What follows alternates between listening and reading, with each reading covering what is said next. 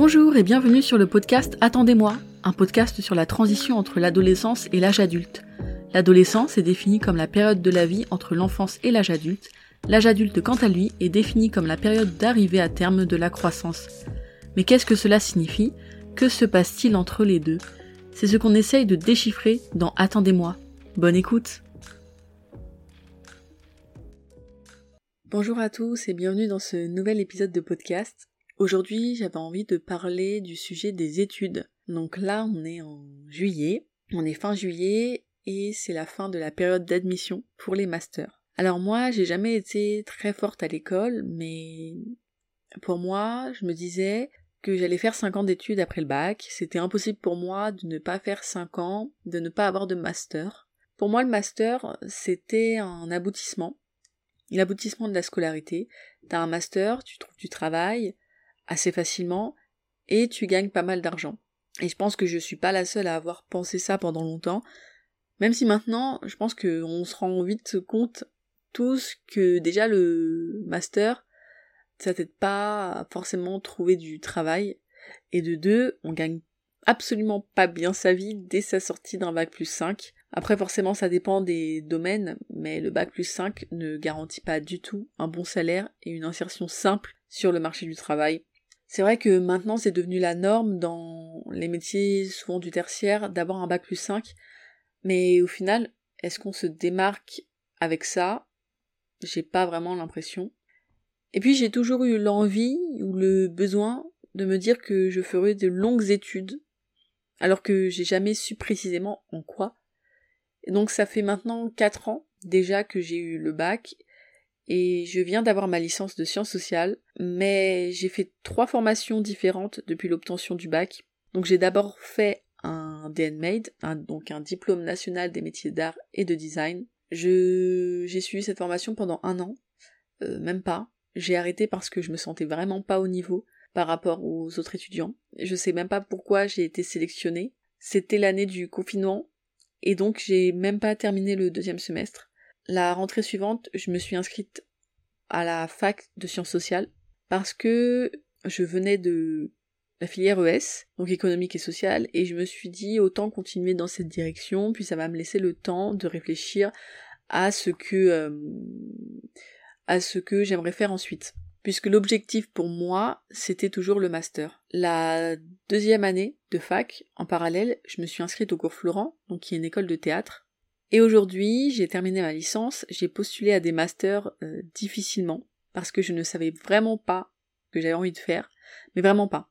J'avais l'impression qu'aucun master me correspondait, donc j'ai pensé petit à petit au fait de faire une année sabbatique pour prendre le temps de réfléchir à ce que je ferais ensuite. Et petit à petit, je me suis dit oui, mais ensuite, mais pourquoi ensuite? Pourquoi tu veux prendre le temps de voir ce que tu veux faire ensuite? Fais ce que tu as envie de faire maintenant je veux dire, pourquoi essayer de programmer pour dans un an ou dans deux ans? Et enfin bref, donc j'ai postulé à des masters qui pourraient potentiellement m'intéresser, j'en ai trouvé, mais honnêtement, c'était vraiment pas évident. Parce que je trouve qu'on est vraiment, mais vraiment pas aidé dans la manière dont il faut postuler pour accéder au master. Déjà, on n'accède même pas facilement au master en eux-mêmes en tapant leur nom sur le site Mon Master, donc comme Parcoursup mais pour les masters. Ça montre déjà à quel point rien n'est clair, c'est-à-dire que quand tu cherches l'intitulé d'un master, dans la barre de recherche du site Mon Master, donc sur lequel sont recensés tous les masters, tu ne trouves pas forcément les masters que tu cherches. Enfin bref, pour la majorité des masters, il faut faire environ 5 pages pour expliquer ton projet de master, Cinq pages, je trouve ça énorme.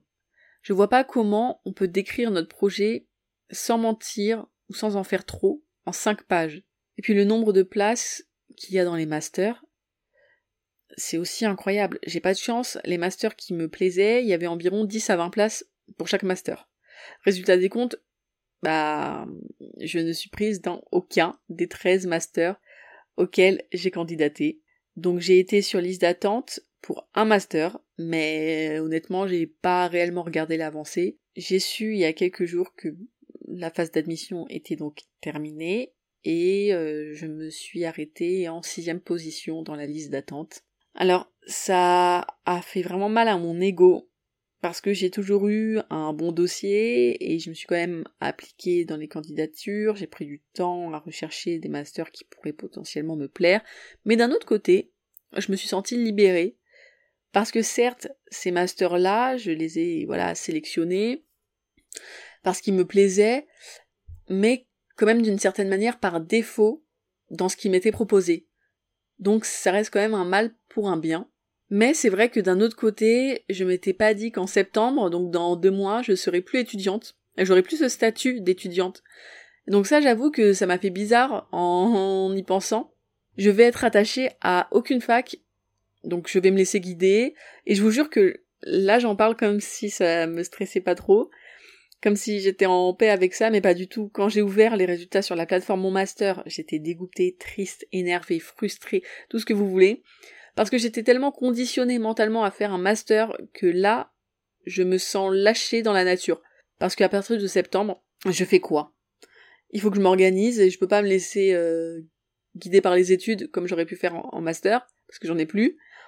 Après, c'est une forme de liberté, mais c'est une liberté qui, fait assez peur, et je suis pas à l'aise avec ça je suis quelqu'un de psychorigide et j'ai besoin d'organiser ma vie, mon futur proche et moins proche. Et donc j'ai décidé de m'inscrire en conservatoire de théâtre, puis on verra si je partirai à l'étranger, je sais pas. Parce que je me dis encore moi, j'ai pas eu de master, mais aucun ne m'intéressait vraiment. Je sais que je suis pas du tout la seule dans ce cas-là, et que cette plateforme elle est défaillante et qu'on sait pas réellement euh, comment on est sélectionné. Mais les gens qui ont visé des masters et qui n'ont rien eu, ça doit être très dur parce que c'est encore deux mois de stress pour faire recours au rectorat. Déjà, faire recours au rectorat, cette expression, ça fait vraiment, je sais pas, euh, t'as l'impression de pas mériter ta place et d'être repêché. Et c'est un peu ce que tu es, même si tu as un bon dossier. Et on sait que, en réalité, le principe de méritocratie en France, il est pas vraiment présent, ou en tout cas, il est plus vraiment présent. Déjà, il n'y a vraiment pas assez de place dans les établissements publics. Je reprends mon exemple personnel, j'ai postulé à des masters euh, culture, événementiel, chef de projet, tout ça. Et dans chaque master, il y avait environ 20 places par master. 20 places par master, c'est ridicule. Et donc pour avoir une place, il faut que j'aille dans un master qui me plaise moins, mais où il y a plus de place. Mais dans ce cas-là, c'est faire des études pour faire des études. Et c'est ce que j'ai fait déjà pendant trois ans et ça m'intéresse plus. Et puis les masters en alternance, n'en parlons pas, le maximum que j'ai trouvé, c'est 10 places. Et comme réponse négative que j'ai eue, le motif, c'est qu'ils ont donné les places à des gens qui avaient plus d'expérience en alternance. Mais comment je fais mon expérience si on ne me donne pas la possibilité de la faire? Dans tous les cas, 10 places, c'est très peu. L'alternance, c'est hyper en vue maintenant. Perso, toutes mes amies sont en alternance, la majorité sont dans des écoles privées, vu la galère que c'est euh, à l'université. Mais elles sont toutes en alternance. Et c'est vrai qu'on dit que les jeunes sont de plus en plus fainéants, qu'on veut plus travailler, mais c'est vraiment pas le cas. On veut seulement plus travailler pour rien. L'alternance c'est super parce que tu, te formes euh, avec la pratique, tu fais de l'expérience, tu te fais du réseau et tu te fais de l'argent. Donc t'arrives à la fin de ton master avec souvent déjà deux ans dans une entreprise. Et puis souvent avant ça, t'as aussi fait des stages. Et donc on devrait pas galérer autant à trouver une alternance parce que honnêtement, les jeunes ont un désir de travailler et il n'y a pas de moyens assez forts mis en place qui se voient réellement quand on tente de postuler. Parce que faire des études, c'est aussi rester dans un cadre. On suit le fil de l'eau et on se sent intégré à un groupe, au groupe étudiant, et il y a le sentiment d'appartenance à un groupe, à un statut. Et quand tu quittes ce statut, le statut étudiant, c'est souvent que t'es diplômé et que tu vas chercher du travail. Là, c'est vrai que je sais pas trop où comment me situer. En plus, les études que j'ai faites, la licence de sciences sociales que je viens d'obtenir, elle est pas professionnalisante. Je vois pas quel métier je peux faire après ça. Donc c'est pour ça aussi que j'avais eu envie de faire un master. C'est que j'ai l'impression de rien avoir appris en trois ans. Et je peux rien faire avec ce diplôme, même postuler en tant que stagiaire avec une licence de sciences sociales, c'est compliqué. Parce que les recruteurs attendent des compétences, alors j'en ai pas dans des domaines précis, même si quand même j'en ai forcément. Comme je disais, j'ai été en liste d'attente sur un master qui aurait pu me plaire, mais honnêtement, même si je l'avais obtenu, je sais pas si je l'aurais accepté. Parce que je me suis longtemps dit, comme beaucoup, oui, il faut faire des études, car c'est des bagages, au moins on en a, etc., etc. Bah, c'est pas faux. Mais je sais pas ce que vous en pensez. D'un autre côté, je crois que j'ai pas envie de faire deux ans d'études avec un mémoire de 80 pages, 100 pages, avec des examens, encore des révisions, de quelque chose que je fais pour avoir des bagages. Si j'en suis pas convaincue, si j'ai pas de, de, de, de, métier, euh, d'objectif après ce master. Parce que l'année prochaine, je vais pas la passer à rien faire, je me connais, je vais soit travailler, soit partir à l'étranger, apprendre une nouvelle langue. Cette année, elle sera forcément productive d'un, d'une façon ou d'une autre. De toute manière, ce que recherchent les employeurs, c'est aussi des soft skills, donc les compétences, les capacités qui peuvent nous différencier des autres étudiants qui ont aussi les mêmes diplômes. Parce que c'est vrai que en France, on est de plus en plus surdiplômés. Donc je quitte la fac, en tout cas pour euh, cette année, sans exception. Je pense que je ne serai pas à la fac en septembre. Et puis je vais me mettre à l'école de la vie, comme on dit. On sait jamais de quoi la vie est faite des opportunités que je pourrais avoir pour me former dans tel ou tel domaine. On ne sait jamais ce qui nous attend et je pense que ça devrait devenir une habitude de prendre une année pour soi, pour se découvrir, pour découvrir autre chose que juste apprendre sur les bancs de l'école, que ce soit en école privée ou à la fac. Je pense que c'est super important de, de se faire le plus d'expériences possible, d'apprendre par soi-même grâce aux gens, mais sans forcément suivre des cours voilà, de voyager, de, de faire différents jobs à droite, à gauche, pour voir un peu comment le monde du travail est et dans, et savoir à peu près dans quel milieu on souhaite évoluer.